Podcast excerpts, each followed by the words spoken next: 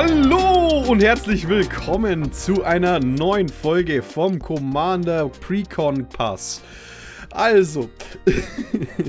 nice. ja, Sehr nice. Ja, genau, genau. Das war mich, der One Joke. Wir jedes einzelne Mal gemacht haben bisher in unseren Precon-Besprechungen. Ja. Ähm, der One-Joke, der diese Woche, äh, dieses Mal kommen wird. Der eine Wort. Fuck, aber jetzt haben wir den aufgebraucht. Jetzt können wir Ach. für alle Zeiten, für alle zukünftigen Precon-Folgen nie wieder diesen Joke bringen. Aber es gibt ja. ja nicht nur One Precon dieses Mal. Es kommen ja zwei heraus zu Phyrexia. All will be one. Und für die heutige Folge gehen wir es wie bei den meisten Precons mal durch. Was sind die Listen? Was gefällt uns? Was nicht? Äh, wir wollen mal über die Precon-Decks reden und ein paar kleine Upgrades empfehlen und beziehungsweise wie man die Decks am besten baut, wenn man sie kauft und äh, Cuts machen von Karten, welche sind zum Beispiel ist zum Beispiel komisch, dass sie drin sind, welche sind gut, dass sie drin sind und ein bisschen auch einen am Ende eine kleine Meta-Diskussion haben, äh, weswegen was für uns ein gutes Precon ausmacht. Weil ich glaube, das heißt, hier gehen die Meinungen sehr auseinander, äh, mal wieder sehr, äh, mal wieder seit längerem. Ja, ich bin gespannt darauf.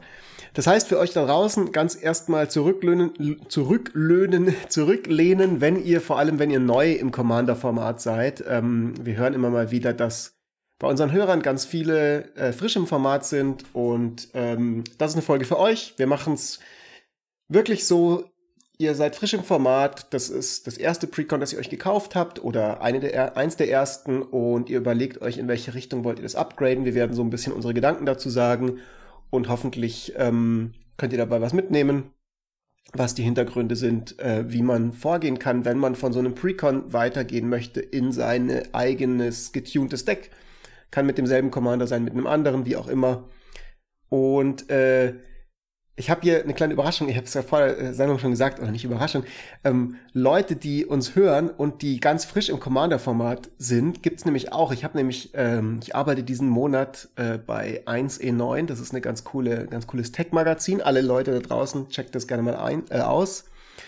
Und äh, der Sohn von meinem Arbeitskollegen ist tatsächlich Commander Kompass-Hörer und äh, kriegt hiermit einen Shoutout, habe ich versprochen, oder habe ich äh, gedacht, machen wir mal. Äh, lieber Laurenz, ähm, cool, dass du uns hörst. Und der Laurenz zum Beispiel, der ist äh, Commander Kompass-Hörer, treuer Commander Kompass-Hörer schon seit einer Weile und hab, hat aber noch gar nicht mit Commander selber angefangen. Also der baut gerade erst an seinem ersten Commander-Deck. Und ich glaube, da gibt es viele Leute draußen, die in der Art spielen. Und deswegen, genau, sind, glaube ich, genau für diese Art von Hörern, auch gerne jüngere Leute oder Leute, die frisch im Format sind, machen wir doch auch gerne mal ein bisschen mehr Content. Oder für Leute wie Jochen, die sich halt einfach Precons kaufen, weil sie keine Selbstkontrolle haben. Stimmt. Es war schwierig diesmal für mich. aber ich habe mir gedacht, okay, ich mache, ich starte jetzt noch mal so ins Jahr und den Rest des Jahres bin ich vernünftig ich kann euch am Ende des Jahres ja sagen, ob ich es geschafft habe, vernünftig zu bleiben.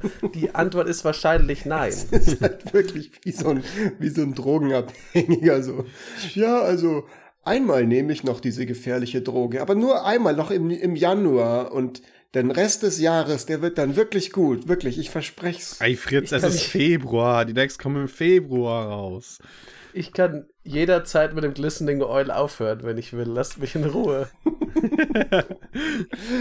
Wollen wir gleich mal mit dem Glistening Oil dann anfangen? Oder? Ich, ich, ich, muss mich mhm. beeilen und, und diese Überleitungen manchmal machen, äh, bevor Freddy sie die ganze Zeit macht, weil wir immer dieselbe Ideen haben.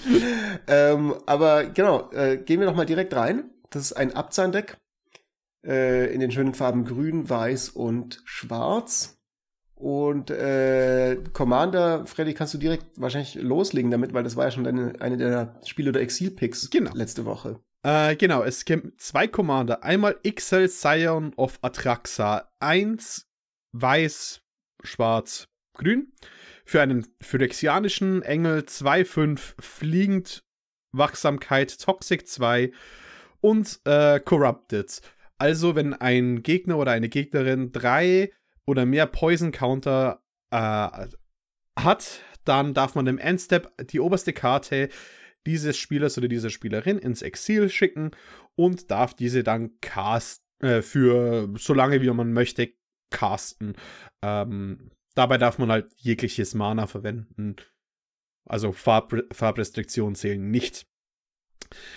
War für mich ein Spiel, weil es, einen, weil es eine absolut äh, gute Karte ist und ein interessantes Deck hat, hinter sich hat, das sich von den traditionellen Infekt abhebt. Aber was wir tatsächlich mehr in diesen Decks sehen, ist, dass es mehr in die traditionelle Agro-Infekt-Route geht. Und deswegen würde ich dazu tendieren, ähm, den Sekundär-Commander als Primär-Commander zu sehen, wenn man das Deck wirklich out of the box spielen möchte. Und das ist äh, Wishgrass the Doom Hive.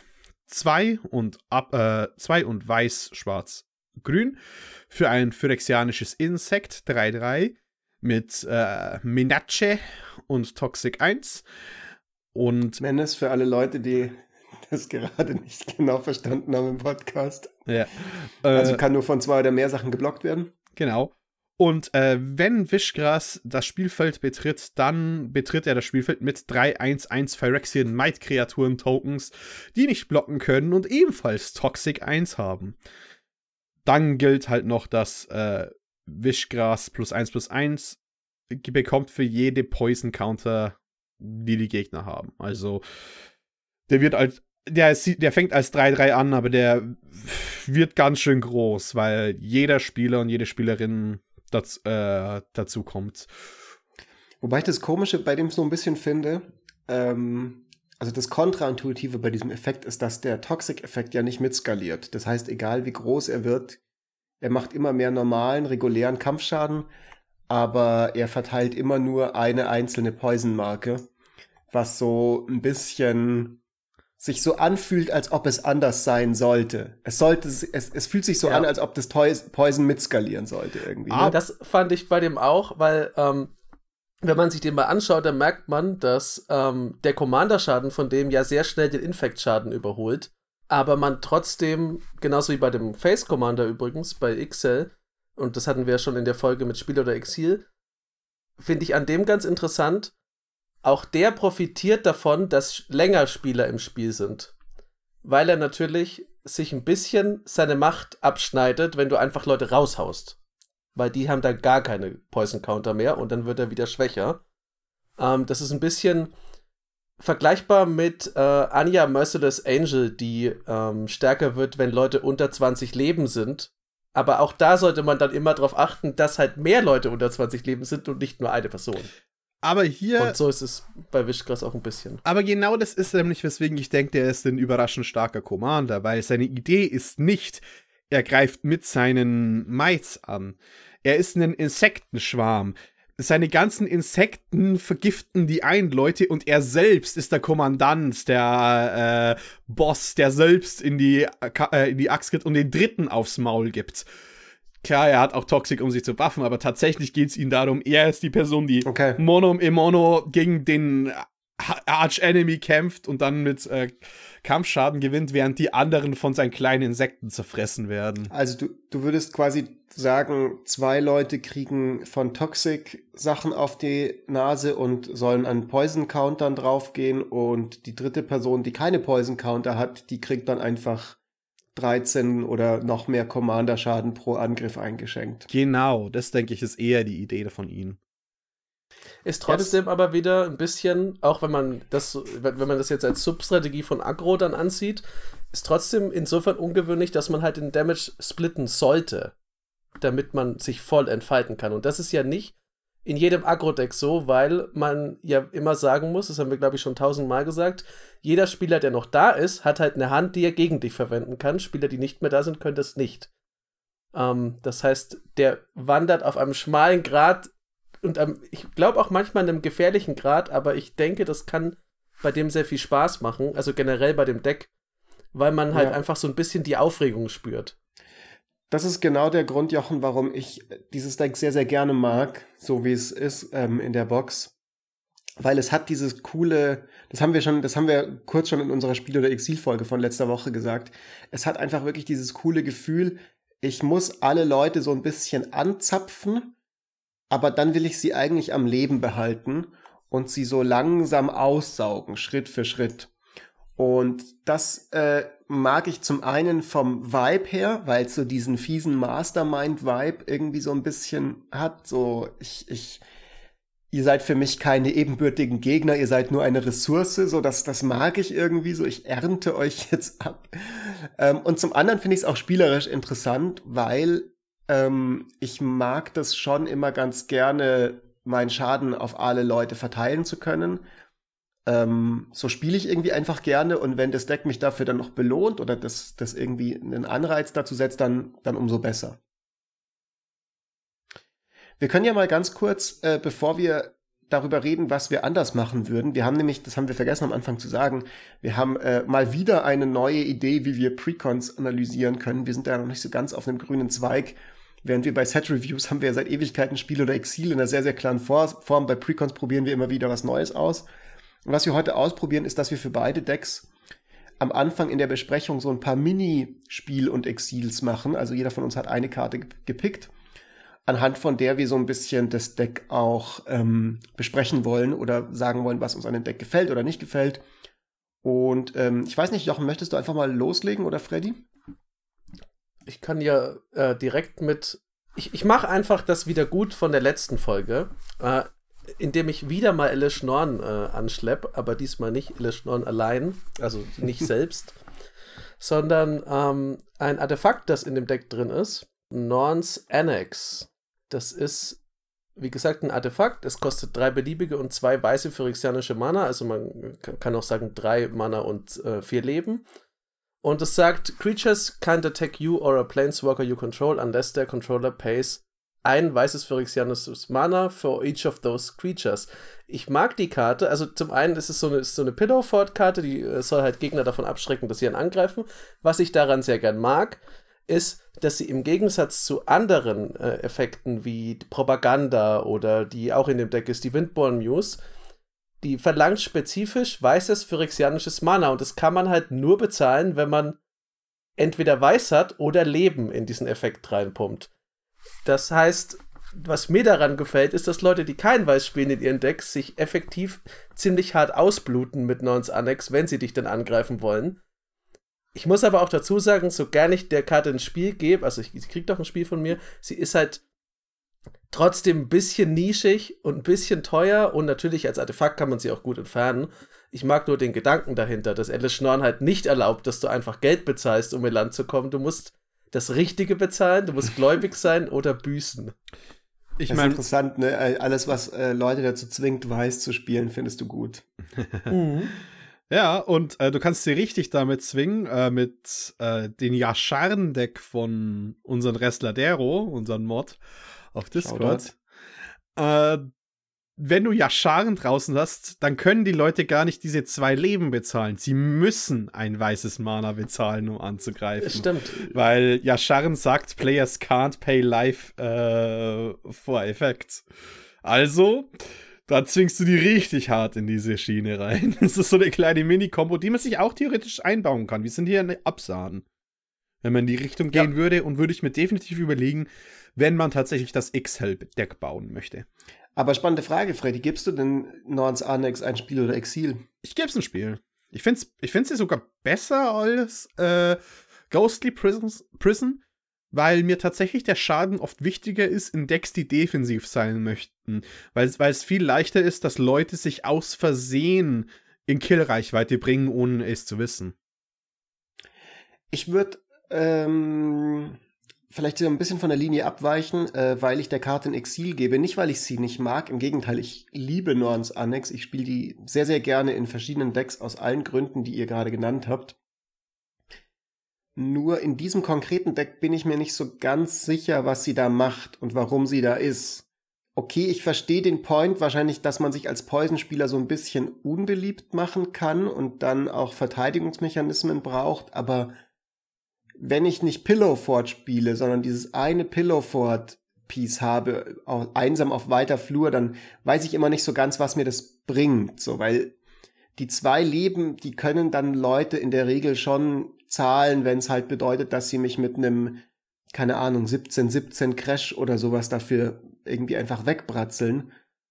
Und ich glaube, wenn ich sage, ich möchte mich verteidigen können in dem Deck oder ich will mit dem, mit dem Gegenwind klarkommen, den meine Poison-Strategie auslöst, würde ich eher Removal einfach spielen oder irgendwie was in dieser Richtung. Und das andere, was ja Norns Annex und solche Sachen machen, ist, dass sie dazu führen, dass Leute sich untereinander mehr angreifen und mehr Fäden unter den Leuten entstehen, was gut sein kann, aber auch da ist so ein bisschen, da kann ich es noch sehen, dass man die reinmacht und so ein bisschen auf harmlos macht und sagt so, hey, eigentlich guck mal, ihr haut euch gegenseitig und dann, dann ärgern sich alle Leute übereinander und dann verteilt man ein paar wenige Poison Counter und versucht so diese, ähm, diese kleinen Vorteile abzusahnen eben mit Excel und anderen. Aber dazu, glaube ich, muss man schon ein wirklich, wirklich guter Politiker oder eine wirklich gute Politikerin sein. Dann würde ich Was kurz meinen Pick machen und es genau. ist ein relativ einfacher, äh, er heißt Fumigate. Es ist ein 5-Mana Board Wipe auf Sorcery Speed. Destroy all creatures, you gain one life for each creature destroyed this way. Und ich gebe dir einen Exil, weil als ich nämlich angefangen habe, war Fumigate eigentlich so, oh Mann, das ist eigentlich ganz cool. Man, man wiped das Board, man bekommt Leben, ist doch ganz gut. Aber mittlerweile, also nicht mal mittlerweile, ich glaube, wir haben es einfach immer wieder überschätzt, wie viel Leben man eigentlich bekommt. Und äh, tatsächlich ist der Unterschied zwischen den 4-Mana Boardwipe und den 5-Mana Boardwipe enorm, weil für ein Mana mehr gibt's die absoluten Premium Boardwipes und für ein Mana weniger gibt's die effizienten Boardwipes und Fumigate ist bei mir in einem Spot, wo ich es einfach auch nicht mehr sehe se zu spielen und ich würde es eh aus dem Deck cutten, das nehme ich schon mal voraus, weil das Deck hat fünf Board Vibes als Agro-Deck. Mhm. Das ist ein bisschen viel. Ich würde dem auch, äh, also Fumigate würde ich auch ein Exil geben, einfach aus Spielerfahrung, weil ich inzwischen, wenn ich Decks baue, auch Fumigate immer mal wieder anschaue. Und Fumigate ist so eine Karte, die die ist äh, wirklich nichts auf der Welt schlecht. Die ist eigentlich ein sehr solider Board-Vibe. Und ich denke mir auch immer, der Effekt ist cool, aber ich habe noch nie erlebt, dass er irgendwie entscheidend war. Und dann ist halt, wie Freddy sagt, dann gehe ich lieber entweder in die All-In-Richtung und hau halt was richtig Fettes raus oder hol mir einen günstigeren Boardvibe und mach danach noch was. Aber Fumigate sitzt halt genau in diesem unbequemen Mittelspot und dann hilft dir das Leben auch in den allermeisten Decks jetzt nicht so viel, weil wenn du sonst nichts hast, was dir Leben gibt, dann hast du halt einen, so einen kleinen Puffer, aber wenn du den Boardvibe schon gebraucht hast, weil du gar nicht mithalten kannst, ist die Wahrscheinlichkeit, dass du direkt wieder auf die Fresse kriegst, auch nicht so gering. Ich stimme euch zu, ähm, auch von mir ein Exil für die Karte, äh, nicht weil sie per se wirklich eine schlechte Karte wäre überhaupt nicht. Also ich finde, die kann man total spielen, gerade im mittleren Power-Level, äh, sag ich mal, kann man mit der nichts falsch machen. So wirklich gut wird sie halt erst in Decks, die irgendeine Life-Gain-Komponente haben und irgendwelche Synergien damit, also wo du durch diesen Life-Gain irgendwas triggerst, wo du vielleicht Leben zahlen möchtest und deswegen gerne auch mal die fünf bis zehn Leben oder noch mehr mitnimmst, die die Karte dir geben kann. Das ist aber nicht dieses Deck. Dieses Deck hat eben keine expliziten Life-Gain-Synergien, zumindest nicht so, wie es in der Box geliefert wird. Und klar kann man sagen, ich möchte jetzt irgendwie in die Richtung Life-Gain bauen und so und dann, I don't know, wird es vielleicht wieder ein bisschen schwierig mit dem Commander, weil der jetzt halt auch keine expliziten Synergien damit hat. Und deswegen wäre es ein klassischer anfänglicher Cut für mich, weil Klar kann ich den spielen und ein Boardwipe ist nicht verkehrt, aber es gibt halt einfach Sachen in dem Slot, die dann ein bisschen besser mit dem Deck synergieren, die entweder billiger und effizienter sind oder halt einen anderen Bonus haben, der mir mehr bringt als das Live-Gain. Und deswegen würde ich dir im Kontext von diesem Deck ein Exil geben. Und äh, genau, damit sind wir auch schon bei meiner Karte. Es ist eine neue Karte, deren Namen ich jetzt nochmal kurz nachgucken muss. Äh, Geth's Summons. Ähm, diese Karte kostet zwei Mana und äh, zwei schwarze. Eine Sorcery ist das. Und sie sagt erstmal, äh, bringe eine Kreatur aus deinem Friedhof ins äh, Spiel zurück.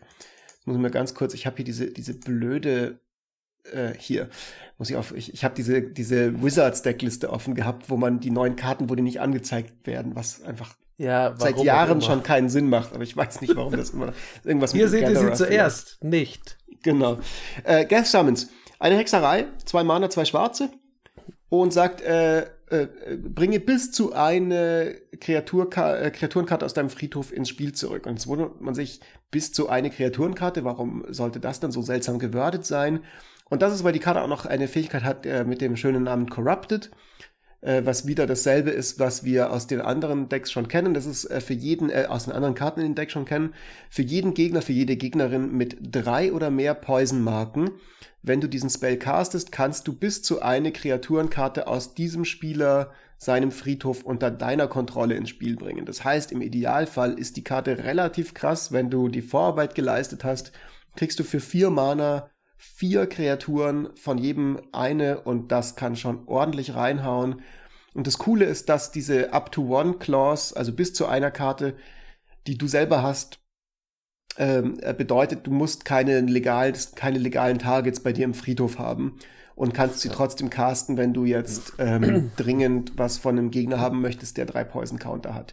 Deswegen ganz klares Spiel von mir cooles Design und macht genau, passt halt wirklich genau in diese Art von Deck rein und genau das, was Jochen wir vorhin schon so löblich erwähnt haben, dass du die Poison Counter so ein bisschen auf alle Gegnerinnen und Gegner aufteilst, wird extrem belohnt durch diese Karte und deswegen finde ich die super. Ich glaube auch, das wird eine Karte, also erstmal Spiel von mir, weil sie wirklich, also die ist eine interessante, schöne Precon-Karte, auch wenn sie schwarz ist. Aber ich glaube, das ist jetzt im Rahmen von den zwei Decks, aber auch so, wenn man, äh, wenn man Neues und mit Precons gegeneinander spielt, das ist eine Karte, die man sich so ein bisschen wahrscheinlich merkt, als die ist gefährlich. Also wenn man weiß, die ist in diesem einen Precon drin, äh, Deck drin, mhm. weiß man auch, okay, die Person hat drei Sachen, ich habe drei, äh, es gibt das darin, das gibt es ja immer mal wieder. Ähm, dass man so ein bisschen, ich will sie jetzt nicht ikonisch nennen, aber so Karten, die man sich halt merkt. Ja. Ich glaube, Geth, Geth Summons gehört da schon dazu, weil das ist schon ein unangenehmer Effekt. Und äh, da das ganze Deck drauf aufgebaut ist, dass man den Leuten drei, mindestens drei Gift-Counter gibt, ähm, wird man halt auch nicht selten dazu kommen, das benutzen zu können. Und äh, der Grund, weswegen wir das als Spiel oder Exil getan haben, ist, weil wir tatsächlich ein paar Cuts erklären möchten und wahrscheinlich eine Karte, die man vielleicht als Single bestellen sollte. und ich glaube, der ähm, diese Guest Summons ist tatsächlich äh, als Single bestellbar auch immer nicht unbedingt die Corrupted-Synergien hat. Äh, ein 4-Mana Race Dead ist nicht wirklich super gut, aber man kann ja schon mal, ich sag mal, leicht drauf spekulieren, dass wenn andere Leute sich die, äh, das Deck kaufen, dass man dann selbst auch ohne Corrupted, die vielleicht mal ins Deck packen kann als Kleinkonter, ah. als kleinen Metacall, als oh äh, schon wieder Galaxy Brain Freddy im Haus, ey, Jesus Christ. Soweit, äh, gut, ich, dafür spiele ich einfach zu selten und nicht gegen genug verschiedene Decks, dass ich davon ausgehen kann, dann ständig Poison Decks zu begegnen. Aber an sich ist die Überlegung auf jeden Fall richtig, die du sagst. Ich glaube, 4 Mana Race Dead ist es definitiv wert, einfach nur um es einmal abzuziehen ja. und dann den anderen richtig in die Tonne schauen zu lassen. Ich finde das gut, dass Freddys Lösung gegen Phyrexia ist, dass er selber äh, für sich completet, um Phyrexia zerstören zu können. Ja, Mann, ich brauche eure Billo-Completion nicht. Ich mag das selbst. Ja. Der, der Floor von der Karte ist halt wirklich schon, schon ja. einfach solid. So einfach vier Mana Race Dead. Also du kannst gar nicht, das, das, ich kann mir nur sehr wenige Spielsituationen vorstellen, wo die Karte ein schlechter Draw ist. Du hast meistens dann doch irgendwas in deinem Friedhof, was du möchtest und die Upside, dass du von anderen Leuten dir noch zusätzlich was holen kannst. Ja. Ist einfach eine gute Karte und ich mag einfach, ich mag dieses Deck. Ich mag wirklich dieses Deck. Wir können okay. ja mal so ein bisschen überlegen, was wir jetzt mit diesem Deck machen würden, wenn wir es uns kaufen würden. In welche Richtung würde das bei uns gehen? Also, wenn ich tatsächlich das Deck out of the box hätte, würde ich anfangen, es um Wischgras zu bauen, weil XL ist ja eben persönlich für mich ein bisschen ne, geht in eine andere Richtung. Und was man auch merkt, ist, äh, Death Touch und äh, Toxic und Infect gehen ja ein bisschen Hand in Hand. Ist eigentlich eine ganz gute Kombination. Also würde ich den Leuten, ich sage mal, das Death Touch Paket empfehlen. Das sind jetzt drei Karten, die ich empfehle. Finn the Fangbearer ist ein 1, 3, 2 Mana äh, Warrior, der immer wenn eine Death Touch, äh, er selbst hat Death Touch und immer wenn eine Death Touch Kreatur Schaden macht, verteilt sie zwei Poison Counter auf den Spieler, den den Schaden gemacht hat. Dann Seraph the Viper's Fang, Ungetappte Kreaturen haben Hexproof und getappte Kreaturen haben Death Touch. So hat man dann die Möglichkeit, eben sein ganzes, äh, ganzes Team Death Touch zu geben und findet Fangbearer hinten als äh, kleiner, äh, kleiner Helfer. Und als letzte Karte dafür ähm, ist, um wirklich den Punch zu geben, weil Wischgras macht ja, ähm, wie heißen sie, diese 1-1 Artefakt Mites. Und da würde ich Siddha Kondo of Jamura empfehlen. Das ist eine legendäre Kreatur für 4 Mana, 2-5 mit Flanking. Und äh, Kreaturen deiner Gegner ähm, ohne Flying oder Reach können Kreaturen genau. mit Power 2 oder weniger nicht blocken. Das heißt, deine ganzen Mites, deine ganzen Mühe, alles, was so kleine Infekt-Dinge sind mm. oder dieses Toxic haben, macht er quasi Flying. Und er ist ein sehr starker Lord, weil er nämlich in den Absahnfarben ist mit Flying. Und normalerweise ist das eigentlich äh, blau vorbehalten. Und dann eben mit dem Death Touch Paket, denke ich, äh, hat man schon mal einen guten Start. Das total interessant, weil ich habe auch, als ich so rumüberlegt habe, ist mir auch Finn eingefallen, äh, Finn eingefallen. Und Seraph ist sowieso unglaublich geil. Also Seraph ist richtig, richtig gut, weil die, die Überlegung, greife ich jetzt damit an äh, und gebe den Death Touch oder lasse ich alles erstmal so auf defensiv und sicher, meine, sicher mein Board ab, ist, finde ich, eine sehr, sehr coole Sache auf einer Karte. Ähm, ich finde das auch tatsächlich interessant, dass du jetzt voll auf Poison Count, also dass du ja. weiter in diese Poison-Richtung gegangen bist. Weil ich zum Beispiel hätte. Äh, Death Touch-Richtung meinst du? Hm? Auch mit Death Touch und so, das fand ich auch Genau, ja. Also das, genau, das, das halt im Grunde, dass man noch mehr Möglichkeiten hat, durchzukommen, noch mehr Möglichkeiten ja. hat, Leuten Toxic Counter zu geben oder eben Poison Counter. Das finde ich eigentlich cool und Sida Konto ist immer, immer eine gute Wahl. Auch wenn, weil da brilliert er halt mal. Wir hatten den ja mal in unserer Folge zu den Partner-Commandern, weil Sida Konto ist ja normalerweise immer so das ungeliebte Stiefkind äh, von diesen Partner-Commandern, mhm. weil man den eigentlich immer nur reintut, wenn man halt Absahnfarben braucht. Ja, so wie Maurice mit seinem äh, Sida Kondo und Tevish Sat. Genau. Das ist halt. Da ist äh, also, nur drin, um geopfert zu werden. Um der, der hat schon. Der hat schon auch in den meisten Decks, man findet schon, das ist Gute ist mit Sida Kondo, man findet immer irgendwie eine, so, eine, so eine Synergielinie mit dem. Also in fast allen Decks. Aber so richtig ausgebaut ist es dann selten. Und deswegen finde ich es da eigentlich ganz schön, wenn man halt ähm, wenn man sehr viele unblockbare phyrexianische Milben mhm. dem Gegner auf den Hals hetzen kann. Wie würdest du es denn upgraden? Ich habe mir, ich bin tatsächlich in eine andere Richtung gegangen, weil es gibt ja so ein, es gibt ja nicht nur Nons Annex da drin, sondern schon ein paar andere ähm, Pillowfort äh, Karten sonst noch. Zum Beispiel die Windborn Muse, wo man eben zwei zahlen muss für jede Kreatur, die angreift. Oder jetzt ganz neu, ähm, Non's Decree. Das ist ein 3 Mana weißes Enchantment. Und sagt immer, wenn eine oder mehr Kreaturen eines Gegners äh, dir Schaden zufügen, kriegt der einen Poison Counter. Und immer wenn ein Spieler angreift und die Spieler, die angegriffen werden, äh, vergiftet sind, also Poison Counter haben, dann zieht der äh, angreifende Spieler eine Karte was ja auch in die Richtung geht, weil du bist ja vermutlich die Person, die die Poison Counter verteilt, dass du die Gegner wieder so gegeneinander ausspielst. Und dann habe ich mir gedacht, okay, dann gehen wir doch äh, direkt in, die, in diese politische Pillow Fort Umlenkrichtung. Mhm. Und habe als Karten, die man reinmachen kann, einmal Brina the Demagogue aus Strixhaven.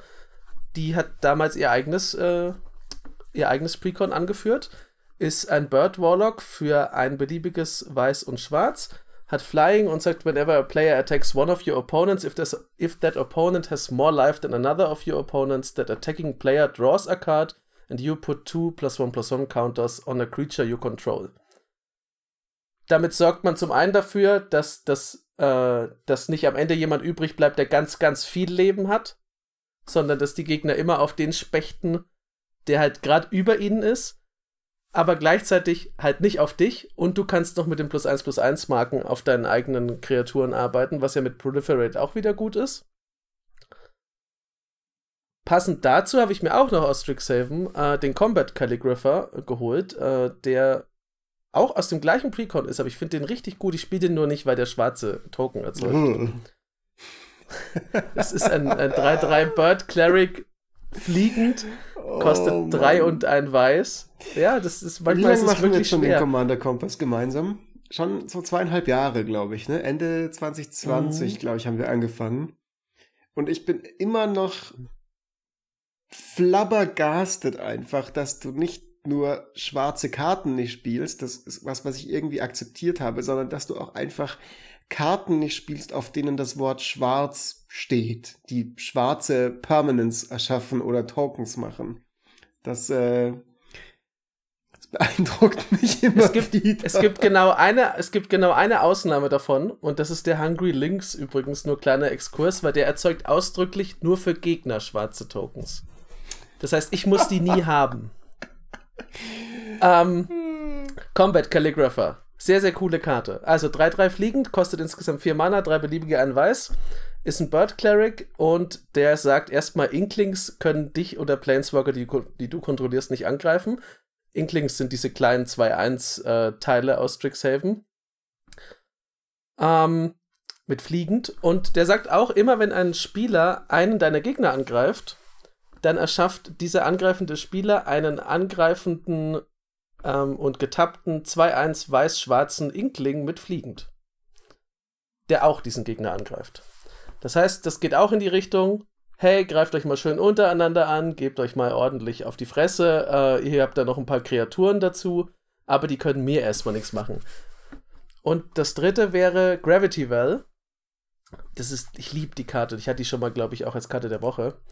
Ähm, grünes Enchantment, 1 und 2 grün und sagt immer, wenn eine Kreatur mit fliegend angreift, verliert sie fliegend bis zum Ende des Zuges. Das ist, wenn man X-Shell nimmt, nicht so gut, aber wenn man den anderen nimmt, ist es ja wurscht, ja. wenn man Wischgras nimmt. Ähm, das fuckt aber erstaunlich viele Decks brutal ab und es äh, löst dann aber auch wieder den Vorteil auf, den die Leute zum Beispiel dadurch kriegen, dass du ihnen Inklings gibst, die fliegen. Weil die dann nicht fliegen können, wenn sie angreifen. Hm. Das heißt, du gibst ihnen im Grunde so wertloses Fleisch, dass sie halt gegeneinander werfen können. Und das ist ja okay. Dann blocken sie, ir irgendwo stirbt irgendwas. Es kann dir ja wurscht sein auf dem Weg zur phyrexianischen Perfektion. Ja. Und das wäre so mein, mein Weg. Ich muss aber sagen, das ist ein durchaus gefährlicher Weg, weil, also ich habe deswegen Brina rein, damit man dann starke Kreaturen hat, wenn es dazu kommt, dass man nur noch mit dem letzten Überlebenden dasteht. Weil oft ist es so, wenn man das macht und sich alle so bekämpfen, entweder die gehen direkt auf einen und scheißen auf die Vorteile, die sie kriegen, weil sie sich nicht manipulieren lassen wollen, oder äh, manchmal haben solche Decks Probleme, dann den Sack zuzumachen. Aber wenn man sowas wie Brina drin hat, hat man dann halt auch meistens sehr, sehr große Kreaturen am Schluss. Naja, ich meine. Und kann dann drauf. Außerdem hast du ja dann eine Poison Counter. Also den Sack zumachen sollte genau, durchaus möglich sein. Ich finde es total interessant, dass wir drei ähm, Upgrades, äh, Upgrade-Richtungen mal wieder haben, die in ganz unterschiedliche Ecken äh, denken und gehen. Ähm, meine Idee für den Upgrade dieses Decks ist nämlich so, ich mag wirklich dieses, ich zapf euch an und ich gebe euch allen so ein bisschen Poison Counter.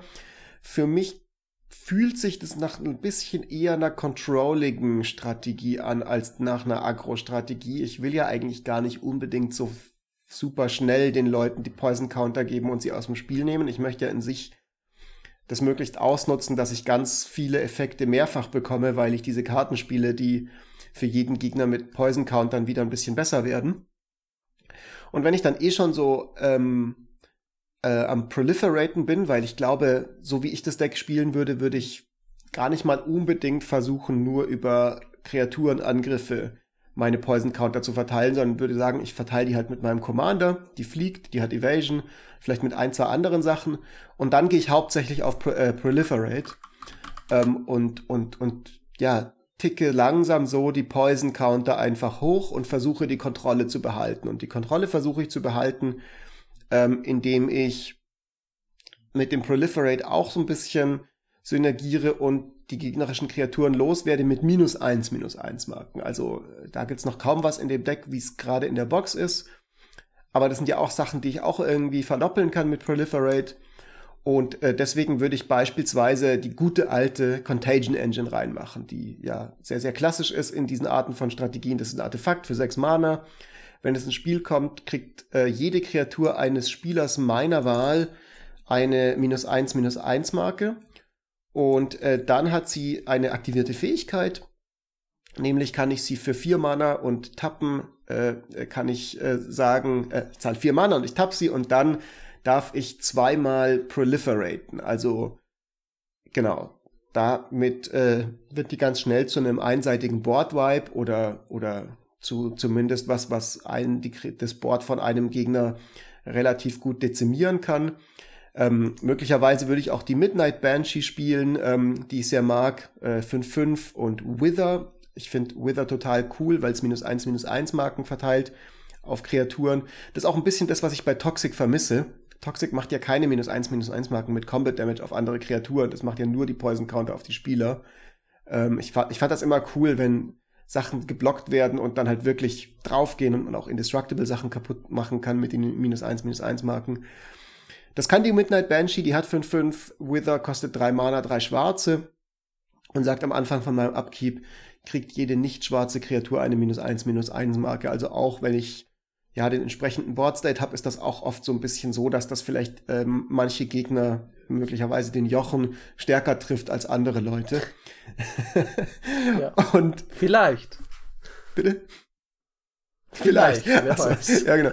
Ähm, und äh, was ich dann halt noch so ein bisschen reinmachen würde, wären so ein paar so, so Tricks. Also Golgari-Charm habe ich jetzt mir mal überlegt. Das ist ein super, super klassischer, solider Charm-Spell. Also einer der cooleren oder der coolsten fast. Äh, hat die Golgari-Farben, ist ein Instant. Also sprich, kostet ein grünes und ein schwarzes. Und man kann, äh, wie bei allen Charms, zwischen drei Modi auswählen. Der erste ist, alle Kreaturen kriegen minus eins, minus eins bis zum Ende des Zuges oder du darfst ein Enchantment zerstören oder du darfst jede Kreatur, die du kontrollierst, regenerieren. Das heißt, es ist super versatil, macht dich ein bisschen ähm, resilienter gegenüber, wenn Leute deine coolen äh, Toxic-Sachen weghauen wollen und äh, das minus eins minus eins kann halt ganz lustig sein, wenn man eh minus eins minus eins Marken verteilt, weil es dann einfach ähm, häufig dazu führt, dass man viele gegnerische Kreaturen hat, die nur noch ein Toughness übrig haben und dann die genau mit sowas ein Boardwipe draus wird. Das heißt, ich würde so ein bisschen in diese, äh, in diese, in diese eher langsamere Richtung gehen und dann halt gucken, dass ich schön die Fähigkeit von der Commanderin ausnutze und mir ganz viel Kreaturen von den Leuten aus dem Friedhof, in, äh, von den Decks oben von den Decks äh, und meiner Kontrolle ins Spiel hole. Und ähm, genau, Freddy eher in die Agro-Richtung, Jochen eher in die Politics-Richtung. Finde ich drei coole Möglichkeiten für alle da draußen, genau. die sich überlegen, dieses Deck zu kaufen. Aber das ist auch ja. so ein bisschen die Sache hier an diesen Deck, weswegen ich so zu Wischgras tendiere über Excel, weil ich werde mir ein Excel-Deck bauen sogar. Aber die Karten, die im Deck sind, das sind halt One-Mana Death Touch Toxic Kreaturen, Zwei-Mana Infekte und lauter solche Dinge, die halt weder in die Politics-Richtung noch in die ähm, äh, in die andere Richtung geht. Also zum Beispiel, was ich halt cutten würde, ist zum Beispiel auch der Nuance Annex, auch wenn ich das eine coole Karte finde, ja. ist teilweise dieses Ding. Und in den Decks sind Unblockable Shenanigans, viele günstige Kreaturen drin. Und ich, um XL zu machen, wenn ich tatsächlich die Liste vor mir habe, dann, dann muss ich relativ viel austauschen, in mein, äh, um, um tatsächlich eine solide Strategie zu entwickeln. Während halt viele der Dinge sich halt einfach ein bisschen natürlicher äh, den Agroplan hingeben. Natürlich ist es jetzt halt nichts unbedingt super Schweres, aber darauf immer nochmal zurückgehen, wes äh, weswegen wir uns Precons kaufen oder was Precons für uns interessant macht, weil das ist nämlich genau eine Sache, die, die mir da reingrätscht. Die Identität ist halt zwischen beiden Commandern gespalten. Ich glaube, das ist, ähm, wenn ich jetzt mal so ganz meta drauf schaue, ist das äh, spielerisch ein bisschen eine Schwäche von dem Deck. Da können wir beim anderen auch noch drauf kommen. Es ist deckbauerisch oder wenn man einsteigt in, in Commander, muss es nicht unbedingt eine Schwäche sein, weil ja, das Deck ist nicht besonders fokussiert. Das muss man, also ich glaube, da sind wir uns einig. Das Deck ist. Naja, ist halt ein Precon, ne? Das, so. Ich würde es für das gar ja, nicht genau, so das ist. ja, das versucht halt verschiedene Sachen dir vorzustellen, was ja dann wieder gut ist, was ich ja auch durchaus mag, weil wenn du das spielst und du hast äh, unterschiedliche Arten rauszufinden, worauf du jetzt zum Beispiel, was dir halt am meisten Spaß macht, zum Beispiel äh, die Jochen-Schiene, die Freddy-Schiene, die Fritz-Schiene. Und dann kann man relativ modular, aber auch, und das ist dann wieder einfacher, weil die sind relativ deutlich erkennbar, die Teile, die zu welcher Schiene die gehören. Die kann man dann einfach rausschieben und dann andere Karten dafür reinbauen. Ja. Ähm, weil es ist jetzt nicht so schwierig, die Pillowfort-Sachen einfach wegzukicken und dafür andere Dinge, die einem gefallen, reinzutun. Ähm, man müsste nicht mal äh, mit den Sachen, die man austauscht, dann unbedingt weiter die Strategie verfolgen, die man jetzt gern mag, sondern man kann sogar einfach Karten reintun, die man ausprobieren will, weil man dann halt nur eine nicht besonders fokussierte Sache gegen eine andere nicht besonders fokussierte Sache austauscht, aber man kann damit viel spielen. Ja, ich glaube, damit haben wir zu dem Deck soweit eigentlich alles Wichtige gesagt. Also ich meine, ich habe jetzt die, ich habe jetzt auch noch ein, zwei Cuts aufgeschrieben, die ich jetzt nicht im Einzelnen bespreche. Also sowas wie der Mycosynth Fiend, äh, finde ich, ist ein sehr, sehr naheliegender Cut. Der wird halt einfach immer größer, je mehr Poison Counter die Gegner haben. Aber ähm, wenn ich das spielen wollen würde, würde ich direkt wie Freddy auf den sekundären Commander gehen und nicht mit, ähm, mit, mit, mit so einem Heino im Deck. Und ähm, die, die Windborn News zum Beispiel würde ich aus den besagten Gründen eben auch aus dem Deck nehmen. Aber gut, wir haben ja noch ein zweites Deck. Es gibt noch eine Karte übrigens, die ich da explizit loben will. Noxus, Noxious Revival ist fantastisch. Es ist cool, dass die drin ist. Das ist eine super, super Instant ja. und Leute, die, die in einem Precon finden, haben jetzt Glück, denn sie lernen spielerisch eine Karte kennen, die einfach in fast, die ist in ungefähr 10.000 Situationen einfach eine super gute Karte, weil man für ein Grün oder zwei Leben einfach eine Karte mit Instant mhm. Speed. Oben auf die Bibliothek legen kann. Und das gar nicht. Von, vor allem von einem Friedhof. Ja, das, das ist. ist halt auch noch Graveyard Hate. Das ist für dich gut, das kann Graveyard Hate sein. Das ist eine fantastische Karte. Und das ist gar nicht so lange her, dass sie noch 5 Euro oder sowas war, fast. Ist sie immer noch. Ist sie immer noch? What the hell? Das sie war höher. Sie war höher. Okay. Noxious Revival ist richtig cool. Also. Die wird auch besser, wenn man ein besserer Magic-Spieler wird. Fast das ist das Euro. Schöne dran. Mhm. Äh, ja, ähm, dann kann man schon dann. also sagen, das ist ein Deck, das sich durchaus, glaube ich, in lustige Richtungen weiterentwickeln lässt und mit Noxious Revival ähm, mindestens einen guten Reprint hat und insgesamt einfach, finde ich, all around solid ist. Also auch die Mana Base ist, finde ich, voll okay für ein Precon. Einfach was man mittlerweile so sind die schon besser geworden, als sie zwischendrin mal waren. Aber damit weiter im Text, oder? Boros, das ist ja. doch äh, Jochens Spezialgebiet. Gut, kommen wir zu Rebellion Rising, dem Boros-Deck, äh, dem in Anführungszeichen, äh, nicht in Anführungszeichen, das ist das gute Deck, weil Phyrexia ist ja auf jede Weise ist es böse, das gute Deck? Also es ist das moralisch gute Deck. Es ist äh, spielerisch Deck. können wir gern noch drüber sprechen. Ähm, der Face Commander oder die Face Commander ist Nayali Suns Vanguard, kostet 2 und äh, rot-weiß, hat 3-3, ist ein Human Rebel und sagt Attacking Tokens you control have double strike. Whenever one or more tokens you control attack a player, exile the top card of your library. During any turn you attacked with a token, you may play that card. Also man kann bis zu drei Karten im Angriff ex ins Exil schicken und dann spielen. Ähm, und was es besser macht als Impulse Draw, ist, dass man es halt immer machen kann, wenn man mit einem Token angegriffen hat und die Karten erstmal nicht weggehen. Also es ist ähnlicher jetzt zu XL, als man am Anfang denkt. Weil mit einem Token anzugreifen nicht das große Problem ist. Ähm, allerdings muss man auch dazu sagen, Neali selber erzeugt keine Token. Also das ist, die enabled erstmal ihre eigene Strategie nicht. Ja, das ist tatsächlich ähm, ganz cool. Ähm, finde ich, kann, kann man nochmal extra betonen, dass das wirklich wesentlich besser als Impulse Draw ist, weil es ist ja Teil der Triggered Ability. Was das bedeutet, ist, dass selbst wenn Neyali sterben sollte, die Karten, die ähm, mit ihr entfernt wurden und entfernt bleiben, kann man auch in Zukunft noch spielen, wenn man mit Tokens ja. angegriffen hat. Also man braucht, sie muss dafür nicht an Bord liegen. Das ist schon cool. Ja, das ist, also es ist eine sehr interessante Art, sich Karten zu speichern. Ähm, in, in Boros, was jetzt, äh, inzwischen hat es nicht mehr so die starken Probleme mit Card Draw. Aber es, man kann, finde ich, sagen, es ist schon eher so die rot die, die klassische rot-weiße Art, sich Kartenvorteil zu beschaffen. Man hat es halt nicht auf der Hand, sondern irgendwo anders liegen. Und meistens muss man noch ein bisschen was tun dafür. Aber wie gesagt, mit einem Token anzugreifen, ist jetzt in den allermeisten Fällen gar kein Ding. Ähm, der zweite Commander, der drin ist, der bringt dann Tokens mit. Das ist Otari Sun's Glory, ein 3-3 Phoenix, kostet ein Mana mehr, also drei beliebige Rot-Weiß. Hat Flying, Lifelink und Haste und whenever Otari Sun's Glory attacks, you get an Experience Counter. Das hatten wir auch schon länger nicht mehr. Mhm. Then create a 2-2 Red Rebel Creature Token that's tapped and attacking for each Experience Counter you have. Und dann hat er noch für die gleichen Kosten wie Neali, also 2 und Rot-Weiß, Tap an untapped Rebel you control, return Otari from your graveyard to the battlefield tapped. Das heißt, Otari hat, äh, finde ich, zwei interessante Sachen. Also zum einen bringt der Experience Counter wieder zurück, die ebenfalls, äh, die ganz ähnlich wie die Mechanik, die wir gerade hatten, ähm, im Grunde unzerstörbar sind, weil die Experience Counter liegen nicht auf Otari drauf, sondern die hat man einfach. Das heißt, wenn Otari zurückkommt, kann er auch äh, schon zigmal gestorben sein. Ist egal, wenn du acht Experience Counter hast, kriegst du immer acht Rebel Token. Und ähm, er hat eine interessante Weise, die Commander-Tags äh, zu umgehen, weil ja. er ja aus dem Friedhof kommt. At und Instant dadurch, dass er, Speed. Genau, Instant Speed und man muss sich nur einen Rebel aufheben und kann das im Grunde ja einfach, das ist ja das, was Freddy meint, am Ende vom letzten Gegner vor mir machen und dann ist er wieder da.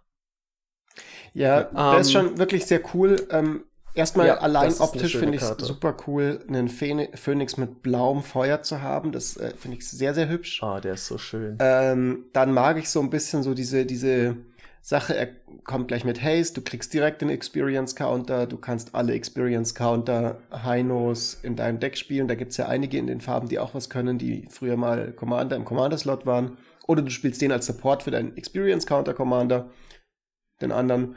Ähm, und dann, ja, macht er dir diese ganzen Tokens. Also der ist auf jeden Fall nochmal einen, einen Ticken mehr auf Go Wide angelegt als die Neyali. Oder der Neyali? Ist das ein Mann oder eine Frau? Ich weiß gar nicht. Ich glaube, es ist eine Frau. Ich weiß es nicht ja. genau. Ich glaube, es ist eine Sie, aber ist ja letztlich auch wurscht. Auf jeden Fall ist es cool, dass bei Neyali im Hintergrund ein Phönix ist und, und ist das Otari auch im Hintergrund oder, ja, wer weiß, könnte irgendein mhm. Phönix sein. Andere Farben, andere Flammen. Ja. Phönixe sind immer cool. Ich mag Phönixe Phönixe sind super. Ich habe ich hätte gern ein Phoenix-Deck, aber es gibt so wenige Phönixe in den Farben, die ich spiele. Äh, das wird also erstmal nix. Ähm, ich finde halt an Otari, ich mag Otari ein kleines bisschen lieber, weil Otari ähm, sich selber enabled. Also Otari erschafft direkt die Rebels mhm die, auch wenn sie getappt sind, das muss man dazu sagen, die kann man nicht direkt dafür benutzen, aber er schafft wenigstens Rebels, die man dann benutzen kann in den Folgezügen, um ihn zurückzubringen. Neali macht das erstmal nicht, weil du hast, die macht aus sich, aus, aus sich raus ja keine Tokens. Äh, Jochen, die Rebels greifen direkt mit an. Die kommen tapped and attacking, nicht, äh, nicht nur als getappte Rebels. Ja, man kann zwar ähm, genau, ja, den das, nicht mit haben, aber man hat sofort Angriff, man hat sofort Schaden. Und äh, ich, während Neali der Payoff für Tokens ist, ist der äh, Otari ein Enabler. Und das muss man sich bei, genau. bei solchen aggressiv getilteten Decks wie eben Tokens oft äh, klar machen. Payoffs gibt's viele. Enabler sind rar. Und deswegen würde ich auch eher zu den Phoenix tendieren, ähm, nicht, weil ich denke, der andere Commander ist schlecht, aber es sind einfach mehr Payoffs in den Deck drin, weil es einfach zu viele gibt. Es können Lords sein, es können andere Drawkiten sein. Neali in den 99 ist ähnlich stark wie in der Command Zone, während ähm, wenn man ga garantiert Otari spielen kann, bekommt man auch garantiert Experience Counter. Man kann theoretisch auch mit ein paar Karten, die proliferaten können, äh, dann agieren. Ja. Uh, und fancy äh, Technology, das stimmt. Und ich glaube, da gibt es ein paar äh, durchaus interessante Wege, äh, Wege, das aufzubauen. Darauf werden wir vielleicht zurück, äh, gleich zurückkommen. Wir können ja, bevor wir in Richtung ab, ich will eigentlich auch unbedingt über meine Upgrade-Idee äh, für das Deck schon reden. Mir ist, äh, ich glaube, das geht ein bisschen in eine andere Richtung als, als vielleicht äh, euch, eure beiden, wenn ihr jetzt beide so gegen Nayali hatet und Otari so abfeiert. Lustigerweise nicht. Ich habe äh, meine Upgrade-Richtung geht auch in Richtung ah, okay. Gut. Ja, vielleicht ist vielleicht sind wir dann. Dann bin ich schon wieder beim Sekundär-Commander. Ähm, nee, ich würde auch den Sekundär-Commander finde ich besser, aber wir wollten, wir wollten ja erst noch Spiel oder Exil wir machen. Wir können ja mal ganz kurz unsere Mini-Spiel- oder Exil-Runde mit dem Deck durchgehen und äh, ich lasse euch gerne den Vortritt, weil ich äh, mir das Deck nochmal genauer angucken muss. Ich fange an. Es ist super einfach. Ich habe Otari genommen. Mm. Ich finde Otari cool und Ota ich finde Otari deshalb ein absolutes Spiel, weil er zum, also ich habe es gerade eigentlich schon erklärt, er bringt Experience wieder zurück und er ist in sich selber, ist ja so schön designt, finde ich, weil der, der macht einfach in dem Zug, in dem er rauskommt, was, der, der hat eine schöne Mechanik, die ich nicht ekelhaft finde, wie Experience Counters, die sind einfach, ja, es gibt ja Mechaniken, die sind einfach, die nerven einen ja selber nach einer Zeit, aber Experience Counter meistens nicht. Ähm, es ist ein Phoenix, er sieht cool aus.